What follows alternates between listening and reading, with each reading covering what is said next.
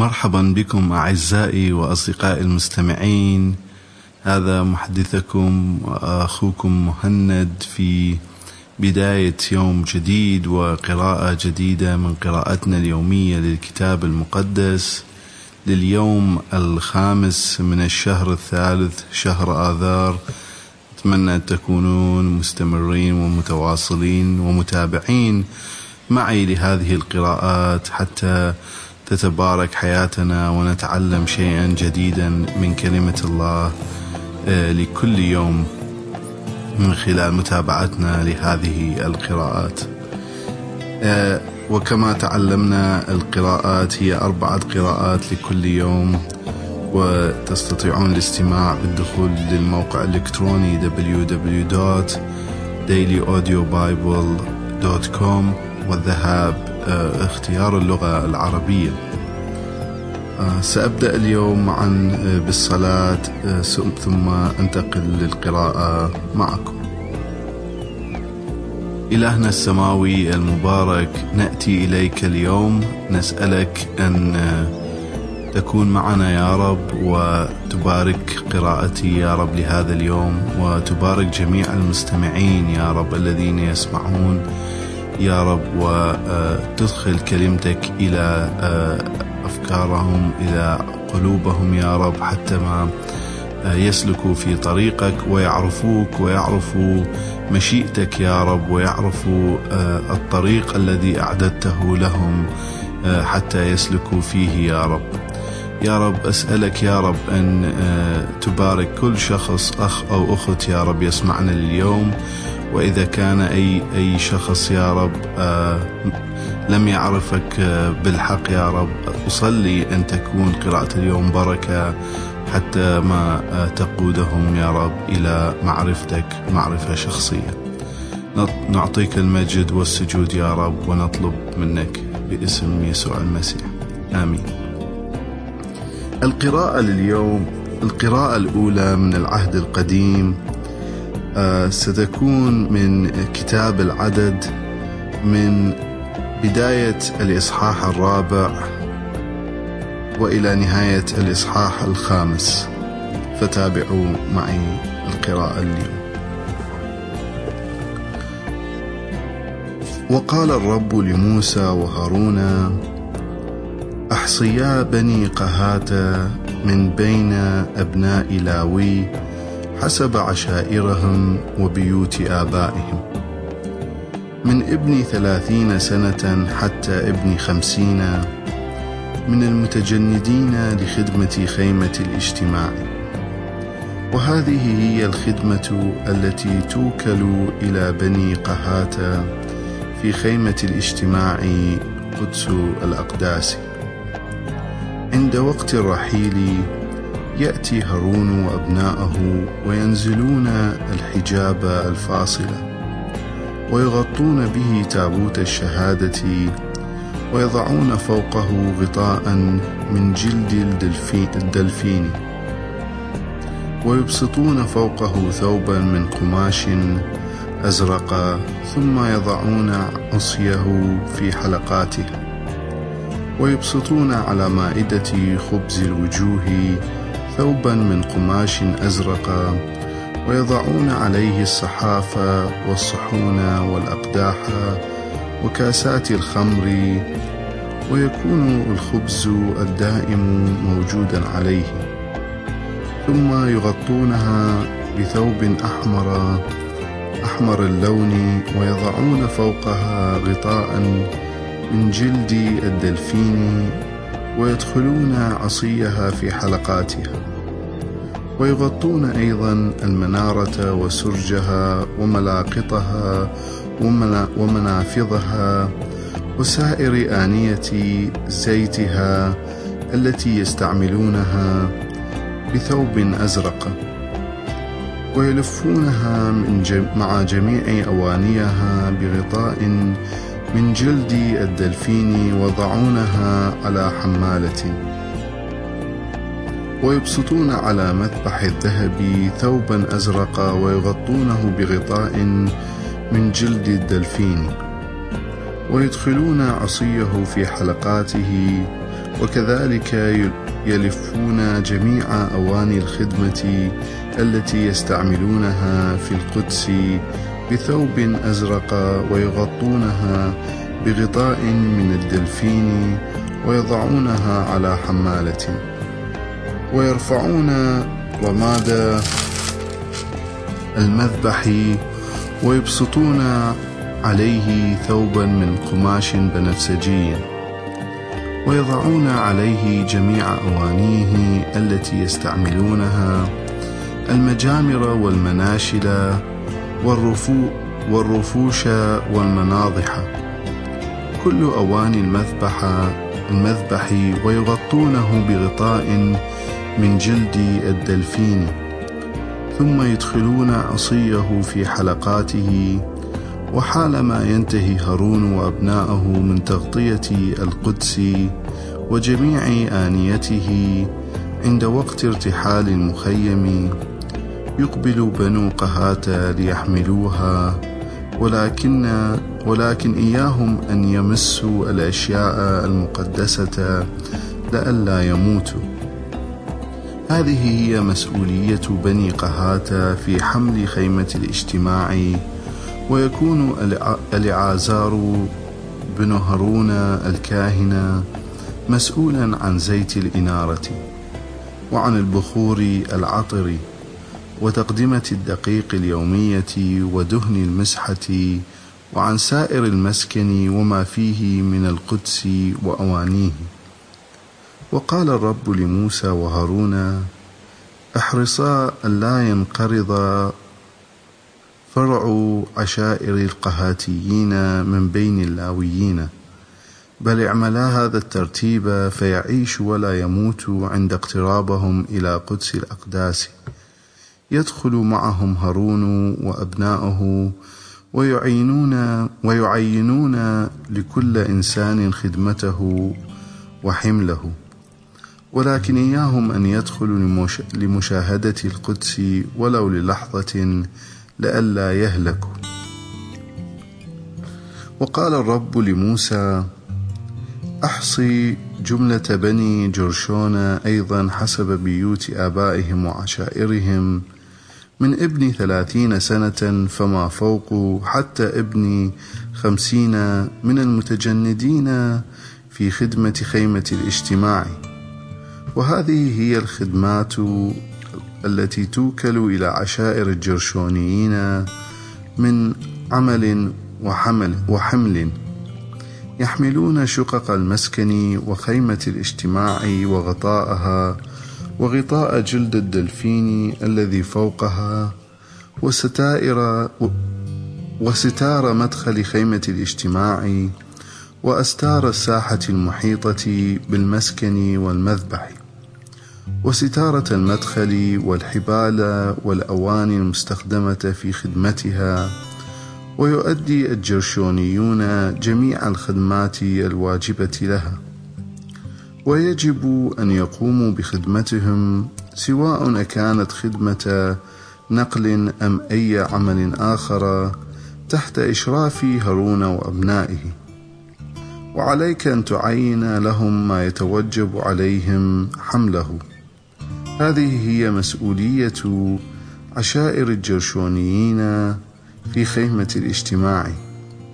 ويكون إيثامار بن هارون الكاهن هو المشرف على تأدية واجباتهم. وتحصي بني مراري حسب عشائرهم وبيوت آبائهم من ابن ثلاثين سنة فما فوق حتى ابن خمسين. من المتجندين في خدمة خيمة الاجتماع. وتكون مسؤولية خدمتهم في خيمة الاجتماع نقل ألواح المسكن وعوارضه وأعمدته وقواعده وأعمدة الساحة المحيطة وقواعدها وأوتادها وحبالها وأوانيها وكل ما يتصل بخدمتها. وحددوا بالتفصيل ما يتوجب على كل رجل حمله. هذه هي مسؤولية عشائر المراريين التي يقومون بها في خدمة خيمة الاجتماع تحت إشراف إشراف إيثامار بن هارون الكاهن. فأحصى موسى وهارون ورؤساء الشعب جملة أبناء القهاتيين حسب عشائرهم وبيوت آبائهم من ابن ثلاثين سنة فما فوق إلى ابن خمسين سنة. من المتجندين في خدمة خيمة الاجتماع. فكانت جملة المحصين منهم حسب عشائرهم ألفين ألفين وسبعمائة وخمسين. هؤلاء هم المحصون من عشائر القهاتيين الخادمين في خيمة الاجتماع الذين أحصاهم موسى وهارون كما أمر موسى. وتم إحصاء جملة أبناء جرشون حسب عشائرهم وبيوت آبائهم من ابن ثلاثين سنة فما فوق إلى ابن خمسين سنة. من المتجندين في خدمة خيمة الاجتماع. وكانت جملة المحصين منهم حسب عشائرهم وبيوت آبائهم ألفين وستمائة وثلاثين. هؤلاء هم المحصون من عشائر بني جرشون الخادمين في خيمة الاجتماع الذين أحصاهم موسى وهارون كما أمر الرب. وتم إحصاء جملة بني مراري حسب عشائرهم وبيوت آبائهم من ابن ثلاثين سنة فما فوق إلى ابن خمسين سنة. من المتجندين في خدمة خيمة الاجتماع. فكانت جملة المحصين منهم حسب عشائرهم ثلاثة آلاف ومئتين. هؤلاء هم المحصون من عشائر بني مراري الذين أحصاهم موسى وهارون حسب أمر حسب أمر الرب على لسان موسى. فكان مجموع المحصين من اللاويين الذين أحصاهم موسى وهارون ورؤساء إسرائيل حسب عشائرهم وبيوت آبائهم من ابن ثلاثين سنة فما فوق إلى ابن خمسين سنة. المجندين في عمل الخدمة في خيمة الاجتماع وفي خدمة نقلها ثمانية آلاف وخمسمائة وثمانين. وكما أمر الرب موسى تم تعيين كل لاوي على خدمته وتحديد ما يتوجب عليه حمله وهكذا تم إحصاءهم كما أمر الرب موسى. وقال وقال الرب لموسى أوصي بني إسرائيل أن يعزلوا من المخيم كل أبرص وكل مريض بالسيلان وكل من يتنجس بلمس ميت. اعزلوهم إلى خارج المخيم سواء كان رجلا أم امرأة لئلا ينجسوا مخيمهم حيث أنا ساكن في وسطهم. فنفذ بنو إسرائيل الأمر وعزلوهم إلى خارج المخيم طبقا لما أمر الرب موسى. وقال الرب لموسى أوصي بني إسرائيل إذا ارتكب رجل أو امرأة خطيئة السرقة وخان الرب فقد أذنب أذنبت تلك النفس وعليها أن تعترف بخطيئتها التي اقترفتها وترد, وترد ما أذنبت به. بعد أن تضيف, تضيف عليه خمسه وتدفعه لمن أذنبت بحقه. وإن لم يكن للرجل المسروق إذا مات ولي يرد إليه المسروق فليكن المسروق للرب. يأخذه الكاهن لنفسه فضلا عن كبش الكفارة الذي يكفر به عنه. وتكون كل كل التقديمات المقدسة التي يقربها الإسرائيليون للكاهن نصيبا له. وكذلك أقداس الإنسان تكون له. وإذا أعطى إنسان إنسان شيئا للكاهن فله يكون. وقال الرب لموسى أوصي بني إسرائيل وقل لهم إذا غوت امرأة رجل وخانته بزناها مع رجل آخر وخفي الأمر على زوجها ولم يقم عليها دليل ولم يقبض عليها متلبسة بزناها. وإذا اعترت زوجها الغيرة وارتاب بزوجته متلبسة بزناها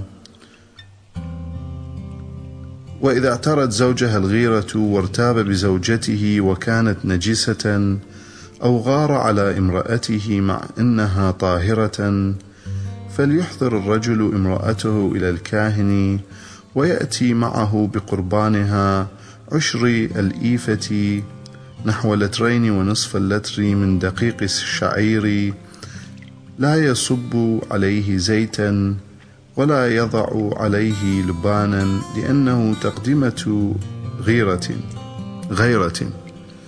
تقدمة تذكرة تذكر بذنب. فيجعل الكاهن الزوجة تمثل أمام الرب ثم يأخذ ماء مقدسا في إناء من خزف ويلتقط بعض غبار غبار أرض المسكن ويضعه في الماء.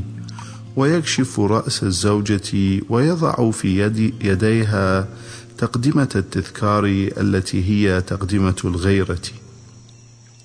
ويحمل الكاهن بيده ماء اللعنة المرة ويستحلف الكاهن المرأة قائلا لها إن كان رجل آخر لم يضاجعك ولم تخوني زوجك فأنت بريئة من ماء اللعنة المرة هذا.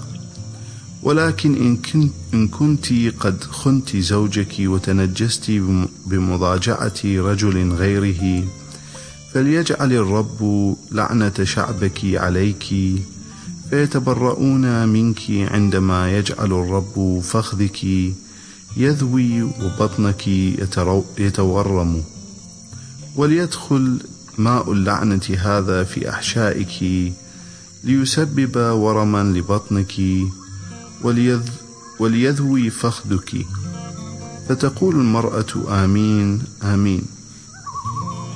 ثم يدون الكاهن هذه اللعنات في درج ويمحوها بالماء المرة ويسقي المرأة ماء اللعنة المرة الذي محى به اللعنات فيدخل فيها ماء اللعنة ليسبب لها آلام المرارة.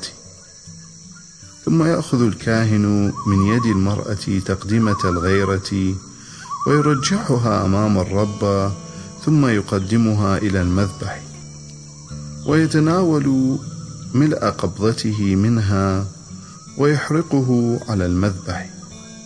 وبعد ذلك يسقي المرأة الماء فإن كانت المرأة قد تنجست وخانت زوجها فإنها حين تشرب الماء الجالب اللعنة يسبب لها آلام مرارة فيتورم بطنها ويذوي فخذها وتصبح المرأة لعنة في وسط شعبها.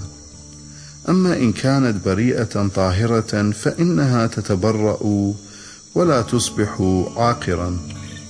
إذا هي هذه هي شريعة الغيرة التي تطبقونها إذا خانت امرأة زوجها وتنجست أو إذا اعترت الغيرة رجلا فغار على زوجته فعليه أن يأتي بالمرأة أمام الرب ويمارس عليها الكاهن كل هذه الشعائر. شعائر ولا يعاقب الرجل إذا أصاب الضرر زوجته المذنبة أما هي فتحمل قصاص خطيئتها. آمين. أعزائي وأصدقائي المستمعين هذه كانت قراءة اليوم من العهد القديم من كتاب العدد وسمعنا أن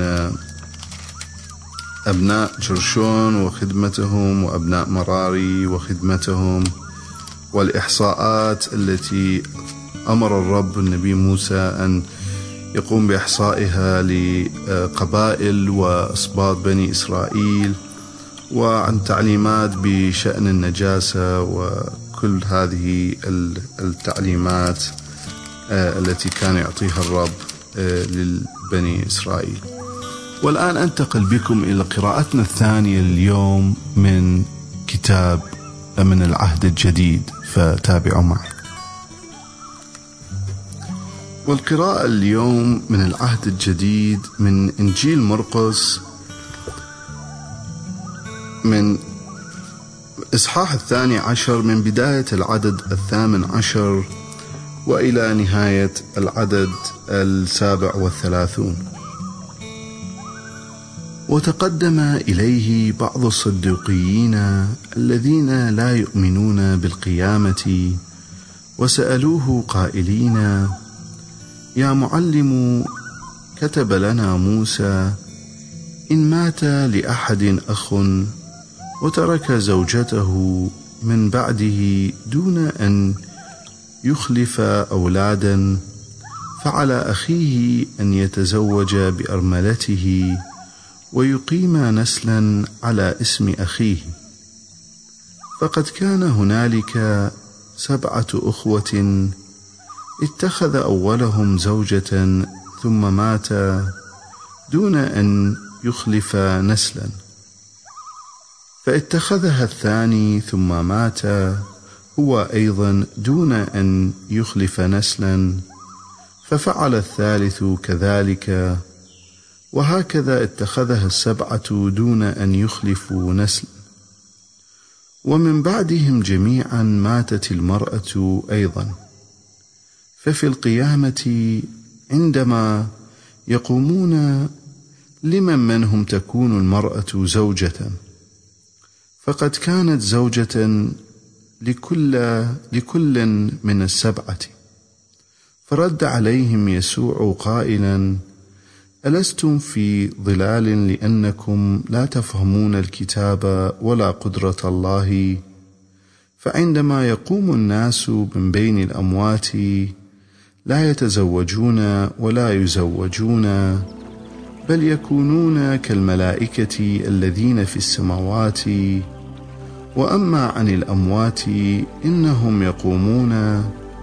أفما قرأتم في كتاب موسى في الحديث عن العليقة؟ كيف كلمه الله قائلا أنا إله إبراهيم وإله إسحاق وإله يعقوب فإنه ليس بإله أموات بل هو إله أحياء فأنتم إذا في ظلال عظيم.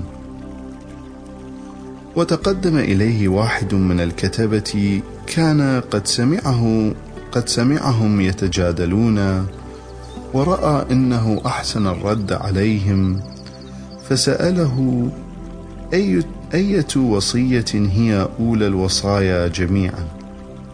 فأجابه يسوع أولى الوصايا جميعا هي اسمع يا إسرائيل الرب إلهنا رب واحد فأحب الرب إلهك بكل قلبك وبكل نفسك وبكل فكرك وبكل قوتك. هذه هي الوصية الأولى وهناك ثانية مثلها وهي أن تحب قريبك كنفسك فما من وصية أخرى أعظم من هاتين. فقال له الكاتب صحيح يا معلم حسب الحق تكلمت فإن الله واحد وليس آخر سواه ومحبته بكل القلب وبكل الفهم وبكل القوة ومحبة القريب كالنفس أفضل من جميع المحرقات والذبائح. فلما رأى يسوع إنه أجاب بحكمة قال له لست بعيدا عن ملكوت الله ولم يجرؤ أحد بعد ذلك أن يوجه إليه أي سؤال. وتكلم يسوع فيما هو يعلم في الهيكل فقال كيف يقول الكتبة أن المسيح هو ابن داود؟ فإن داود نفسه قال بالروح القدسي قال الرب لربي اجلس عن يميني حتى أضع أعدائك موطئا لقدميك. فما دام داود نفسه يدعوه الرب فمن أين يكون ابنه؟ وكان الجمع العظيم يسمعه بسرور. آمين. أعزائي وأصدقائي المستمعين هذه كانت قراءة اليوم من العهد الجديد من إنجيل مرقس وسمعنا السيد المسيح يتحدث عن قيامة الأموات. وعن الوصية العظمى وهي محبة الرب الإله بكل القلب وبكل النفس وبكل الفكر وبكل القوة. وعن آه، تعاليم آه، الأخرى الرائعة للسيد المسيح وعن آه، إجابته للأسئلة والذي كان يسألها الكتبة والفريسيون ليجربوه. وهذا هو عهد النعمة العهد الجديد مع السيد المسيح آه، عهد الخلاص الأبدي. أنتقل بكم الآن إلى القراءة الثالثة لليوم. والقراءة الثالثة اليوم من كتاب المزامير. ستكون مزمور الثامن والأربعون. فتابعوا معي. ما أعظم الرب وما أجدره بالتسبيح في مدينة إلهنا في جبل قداسته. جبل صهيون جميل في شموخه. هو فرح كل الأرض حتى أقاصي هو فرح كل الأرض حتى أقاصي الشمال. هو مدينة الملك العظيم. الله المقيم في قصورها معروف بأنه حصن منيع. هو ذا الملوك قد احتشدوا وعبروا وعبروا معا. رأوا بيت الله فذهلوا ارتاعوا وفروا.